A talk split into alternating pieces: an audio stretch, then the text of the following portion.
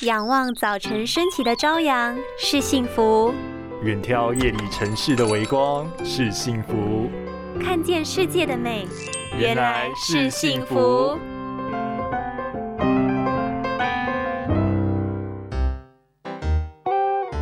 哎，我的眼睛又出现那个透明的小虫了耶！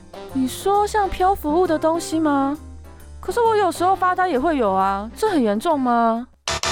现在不严重啊，但是你不管它，它却变成一只一只的小蚊子哦。小蚊子嗡嗡嗡，每天勤劳去做工。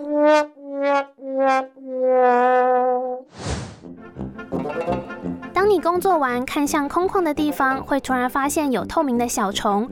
这些浮游物有可能是点状、环状，像虫的弯曲曲线状或蜘蛛网状的样子。大约有七成的人有这样的经验。其实这就是我们俗称的飞蚊症。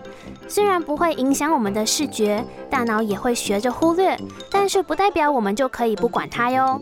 当年龄渐长、近视、眼睛开过刀或长时间盯着电脑、手机荧幕过度使用，就有可能会提早发生这样的问题。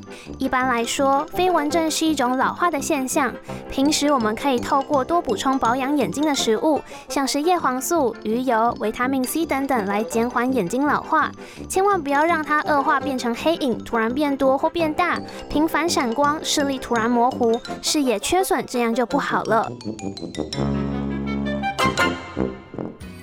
拥有清晰明亮的视野就是幸福，捍卫世界的保护力，一起革命。